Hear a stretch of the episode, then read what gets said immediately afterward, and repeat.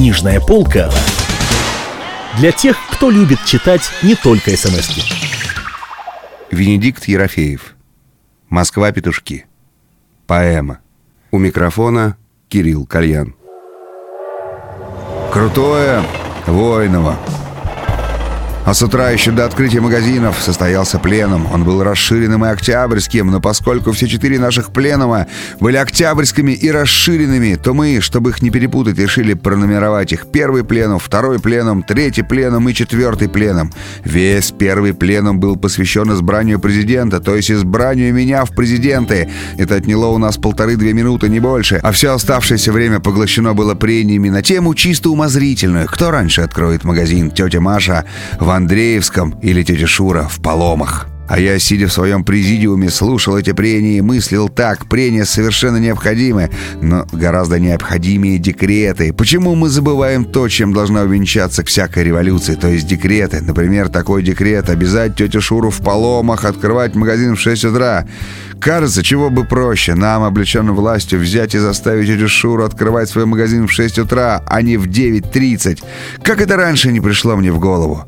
Если, например, декрет или, например, декрет о земле передает народу всю землю, уезды со всеми угодьями, со всей движимостью и со всеми спиртными напитками без всякого выкупа, или так передвинуть стрелку часов на два часа вперед или на полтора часа назад, все равно, только бы куда-нибудь передвинуть. Потом слово «черт» надо принудить снова писать через «о», какую-нибудь букву вообще упразднить, только надо подумать какую, и, наконец, заставить тетю Машу в Андреевском открывать магазин в пять 9.30, а не в 9. Мысли роились.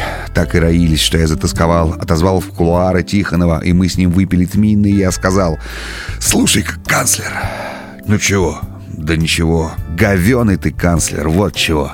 «Найди другого», — обиделся Тихонов. «Не об этом речь, Вадя, а речь вот о чем. Если ты хороший канцлер, садись и пиши декреты, выпей еще немножко, садись и пиши. Я слышал, ты все-таки не удержался, ты ущипнул за ляжку Анатолия Ивановича. Ты что же это, открываешь террор?» «Да так, немножко. И какой террор открываешь? Белый?» «Белый. Зря ты это, Вадя. Впрочем, ладно, сейчас не до этого. Надо вначале декрет написать. Хоть один, хоть самый какой-нибудь гнусный. Бумага, чернила есть, садись, пиши. А потом выпьем и декларацию прав. А уж потом террор. А уж потом выпьем и учиться, и учиться, и учиться». Тихонов написал два слова, выпил и вздохнул. «Да...» Сплоховал я с этим террором. Надо ведь в нашем деле не ошибиться никак нельзя, потому что неслыханно ново все наше дело, и прецедентов, считай, что не было. Были, правда, прецеденты, но... Но разве это прецеденты? Это так, чепуха, полет шмеля, забавы взрослых шалунов, а никакие не прецеденты. А летоисчисления, как думаешь, сменим или оставим, как есть? Да лучше оставим, как говорится, не трогай дерьмо, так оно и пахнуть не будет. Верно говоришь, оставим? Ты у меня блестящий теоретик, Вадя. А это хорошо, закрывать, что ли, пленом.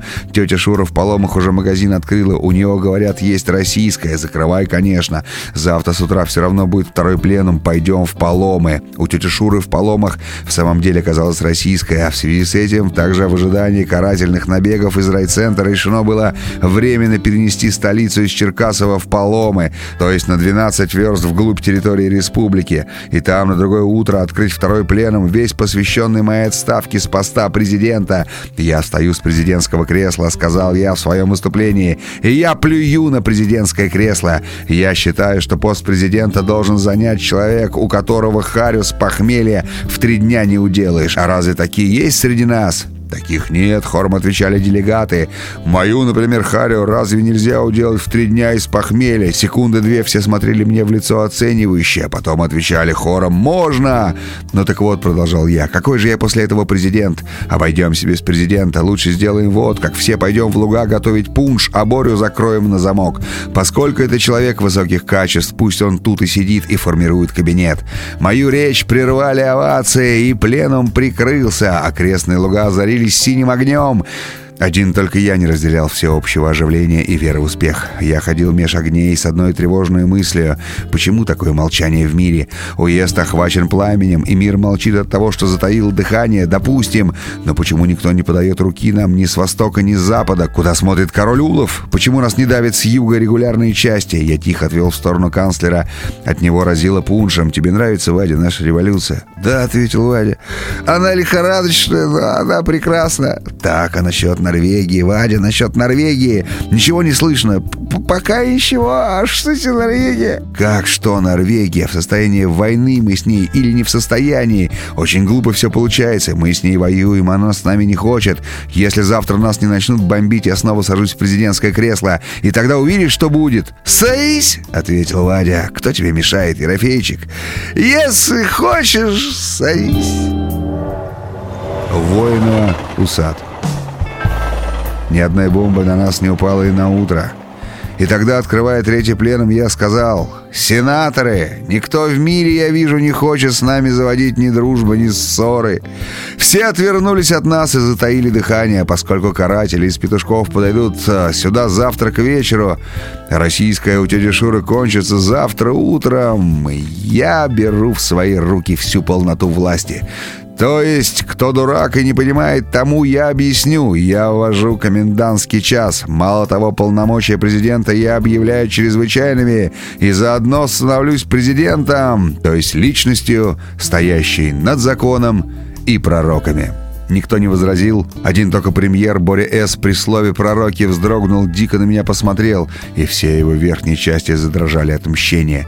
Через два часа он испустил дух на руках министра обороны. Он умер от тоски и чрезвычайной склонности к обобщениям. Других причин вроде бы не было. А вскрывать мы его не вскрывали, потому что вскрывать было бы противно. А к вечеру того же дня все телетайпы мира приняли сообщение. Смерть наступила впоследствии естественных причин. Чья смерть сказано не было, но мир догадывался. Четвертый пленум был траурным. Я выступил и сказал «делегаты». Если у меня когда-нибудь будут дети, я повешу им на стену портрет прокуратора Иудеи Понтия Пилата. Чтобы дети росли чистоплотными, прокуратор стоит и умывает руки. Вот какой это будет портрет. Точно так же я встаю и умываю руки. Я присоединился к вам просто с перепою, и вопреки всякой очевидности, я вам говорил, что надо революционизировать сердца, надо возвышать души до усвоения вечных нравственных категорий. А что все остальное? Что вы тут затеяли? Все это суета и томление духа, бесполезнейший мудянка. И на что нам рассчитывать, подумайте сами. В общий рынок нас никто не пустит. Корабли седьмого американского флота сюда не пройдут. Да и пройти не захотят. Тут все заорали с мест. А ты не отчаивайся, Веня. Не пукай. Нам дадут бомбардировщики. Б-52 нам дадут. Как же. Дадут нам Б-52. Держи карман. Прямо смешно вас слушать, сенатора. И фантомы дадут. Ха-ха-ха-ха-ха. Кто это сказал, фантомы? Еще одно слово о фантомах, и я лопну от смеха. Тут Тихонов со своего поста сказал, фантомов нам, может, и не дадут, но уж девальвацию франка точно дадут. Дурак ты, Тихонов, как я погляжу. Я не спорю, ты ценный теоретик. Но уж если ты ляпнешь, да и не в этом дело, почему весь Петушинский район охвачен пламенем? Никто, никто этого не замечает, даже в Петушинском районе. Короче, я пожимаю плечами и ухожу с поста президента. Я, как Понти Пилат, умываю руки и допиваю выпиваю перед вами весь наш остаток российской. Да, я топчу ногами свои полномочия и ухожу от вас в петушки». Можете себе вообразить, какая буря поднялась среди делегатов, особенно когда я стал допивать остаток. А когда я стал уходить, когда ушел, какие слова полетели мне вслед. Тоже можете себе вообразить. Я этих слов приводить вам не буду. В моем сердце не было раскаяния. Я шел через луговины и пажити, через заросли шиповника и коровьи стада. Мне в поле кланялись хлеба и улыбались васильки. Но, повторяю, в сердце не было раскаяния. Закатилось солнце, а я все шел. «Царица небесная, как же далеко еще до петушков», — сказал я сам себе. «Иду, иду, а петушков все нет и нет, уже и темно повсюду. И где же петушки? Где же петушки?» — спросил и, подойдя к чете освещенной веранде. Откуда она взялась, эта веранда? Может, это совсем не веранда, а терраса, мезонин или флигель? Я ведь в этом ничего не понимаю и вечно путаю. Я постучался и спросил, где же петушки? Далеко ли еще до петушков? А мне в ответ все, кто был на веранде, все расхохотались и ничего не сказали. Я обиделся и снова постучал. Ржание на веранде возобновилось. Странно, мало того, кто-то ржал у меня за спиной. Я оглянулся. Пассажиры поезда «Москва-петушки» сидели по своим местам и грязно улыбались. Вот как, значит, я все еще еду. Ничего, Ерофеев, ничего. Пусть смеются, не обращай внимания. Как сказал Саади, будь прям и прост, как кипарис, и будь как пальма щедр. Не понимаю, при чем тут пальма, но да ладно, все равно. Будь как пальма, у тебя кубанская в кармане осталась. Осталась. Ну вот, пойди на площадку и выпей, выпей, чтобы не так тошнило. Я вышел на площадку, сжатый со всех сторон кольцом дурацких ухмылок. Тревога поднималась с самого днища моей души, и невозможно было понять, что это за тревога и откуда она, и почему она так невнятна.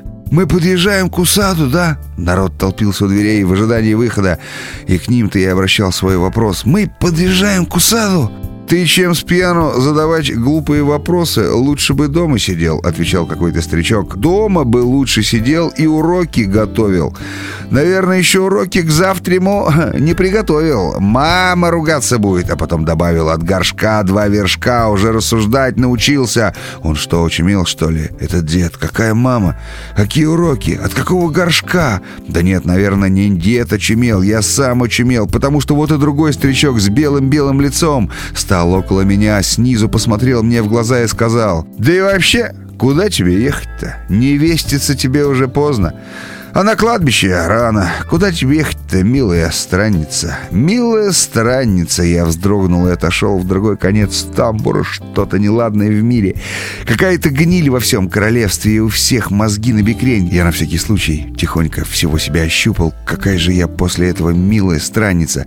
С чего он взял? Да и к чему? Можно, конечно, пошутить, но ведь не до такой же степени нелепо. Я в своем уме, они не в своем. Или наоборот, они все в своем, а я один не в своем.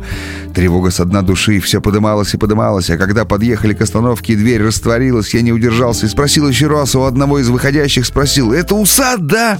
А он совсем неожиданно вытянулся передо мной в струнку и рявкнул. «Никак лев!» А потом, потом, потом пожал мне руку и, наклонившись на ухо, сказал, «Я вашей доброты никогда не забуду» товарищ старший лейтенант, и вышел из поезда, смахнув слезу рукавом. Вместе с вами поэму Венедикта Ерофеева «Москва. Петушки» читал Кирилл Кальян. Книжная полка для тех, кто любит читать не только смс -ки.